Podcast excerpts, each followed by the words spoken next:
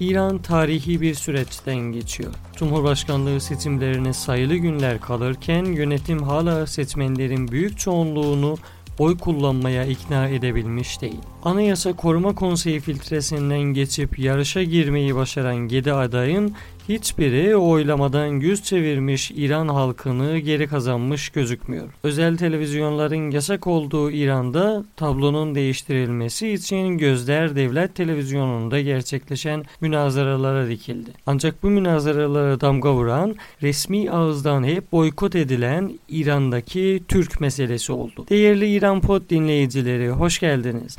Ben Taha Kermani. Bu yayında resmi söylem ve propaganda diliyle değil, İran gerçeklerini olduğu gibi size aktaracağım. İran 18 Haziran'da 13.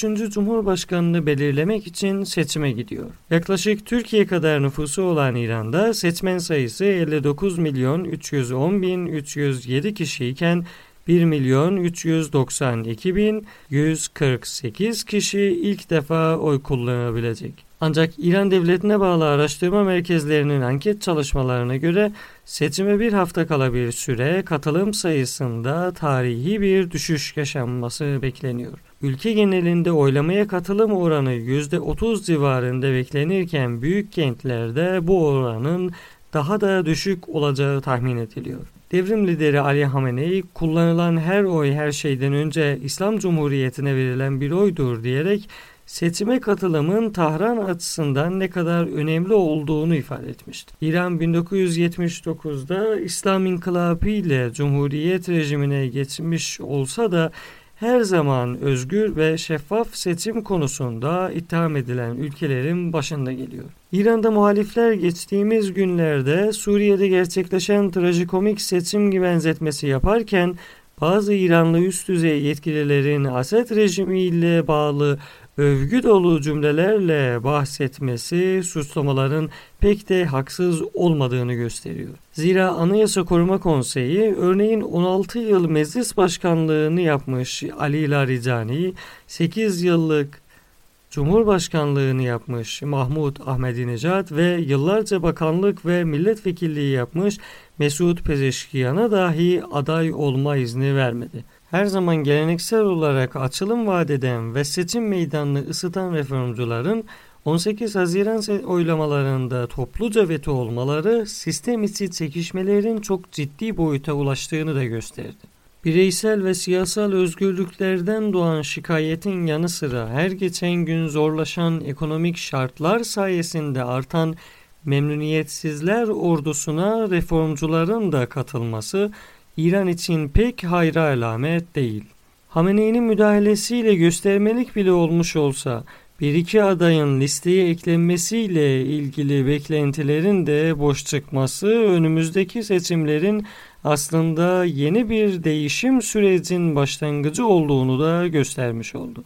Hal böyleyken yönetim elde olanlarla yetinme kararı alıp mevcut 7 adayla ortamı biraz hareketlendirmeye çalıştığını göstermiş oldu. Şimdi konu başlığına dönecek olursak bu seçimlere damga vurmuş ve çoğuna göre tarihe geçmiş bir siyasetçiyi tanıtacağım. Bundan 16 yıl önce 2005 Cumhurbaşkanlığı seçimlerinde nüfusu ülkenin neredeyse yarısına tekabül eden Türklerin seçime katılım oranının çok düşük olacağı tahmin ediliyordu. Ayrıca o tarihte başta öğrenci harekatı olmakla birlikte İran'ın Azerbaycan bölgesinde merkeze karşı ciddi bir itiraz hareketliliği de vardı. Reformcu Cumhurbaşkanı Muhammed Hatemi'nin yardımcılığını yapmış Muhsen Mehrelizade Cumhurbaşkanı adayı oldu. Ancak Anayasa Koruyucular Konseyi'nin filtresine takıldı. Daha sonra Hamene'nin gelişimiyle Mehrelizade'ye tekrar seçim turnuvasına katılma izni verildi. O dönemde de Mehrelizade bugün olduğu gibi televizyonda Türkçe konuşarak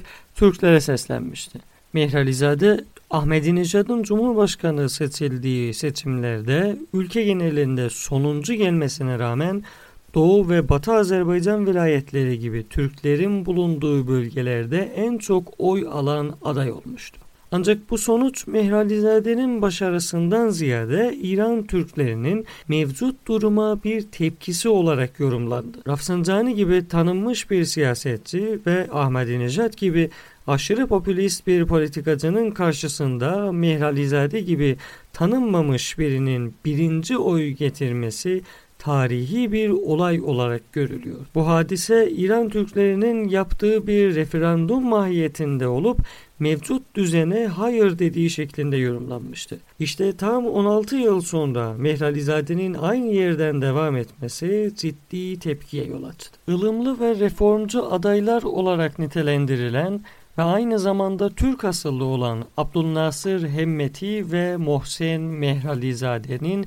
seçim propagandası sürecinde 16 yıl önce olduğu gibi Türkçe konuşarak seçmenden medet umması ters sonuçlandı gibi gözüküyor. Geçen günlerde yönetimin adayı olarak görünen İbrahim Reisi ile Mohsen Mehralizade'nin Azeri ve Türk tartışması bile seçmeni heyecanlandırmış gözükmüyor. Bahsi geçen olayda canlı olarak televizyondan yayınlanan münazaralarda Mehralizade durumu toplamaya çalışırken reisiye İran'da Azeri diye bir şey yok ve Türk vardır demesi normalde bir hayli sempati toplaması gerektiği beklenirken istenen sonucu elde etmemesi İran'daki Türk meselesinin çok daha derinlemesine ele alınması gerektiğini de göstermiş oldu. Bundan birkaç yıl önce Türkçe cümle ve şiir ile harekete geçen Türklerin bugün net bir adım görmek istediği de açık bir gerçektir. Ilımlı Hasan Ruhani'nin bundan 8 yıl önce özellikle Türklere yönelik ana dilde eğitim ile ilgili verdiği sözlerin tutulmaması ortada dururken Mehralizade ve Hemmet'inin hiçbir net vaatte bile bulunmadan sırf birkaç Türkçe cümle ile bir başarı beklemesi İran'daki Türk meselesi hakkında en ufak fikre sahip olmadıklarını gösteriyor. İran'da kullanılan Hicri takvime göre 1400. yıl bir asrın kapanışı ve yeni bir yüzyılın atılışı olarak görülürken yönetimin hala eskide takılı kalması da tam bir hayal kırıklığı olmuştur. Ayrıca radikal Fars milliyetçiliğine bağlı muhaliflerin meselenin bu düzeyde gündeme gelmesine bile tahammül göstermeyip agresif bir dil takınması Fars olmayan halkların da özlerine dönüşünü hızlandırmış gözüküyor. Şimdi buraya kadar olup biteni gözden geçirirken 18 Haziran İran Cumhurbaşkanlığı seçimlerinin yıldızı filtrelerden süzülen 7 kişiden biri değil de ülke nüfusunun %40'ına varan Türklerin olacağını tahmin etmek zor değil. Çeyrek asırlık Karabağ sorununun çözümünde Tahran'ın hareket alanını değiştirmeye zorlayan Güney Azerbaycan faktörü bu sefer tüm baykotlara rağmen iç siyasette de ağırlığını koyacak gibi görünüyor. Önümüzdeki günlerde yine de İran'la ilgili gelişmeleri İran Pod olarak aktarmaya devam edeceğiz. Beni dinlediğiniz için teşekkür ediyorum. Bir sonraki yayına kadar hoşçakalın.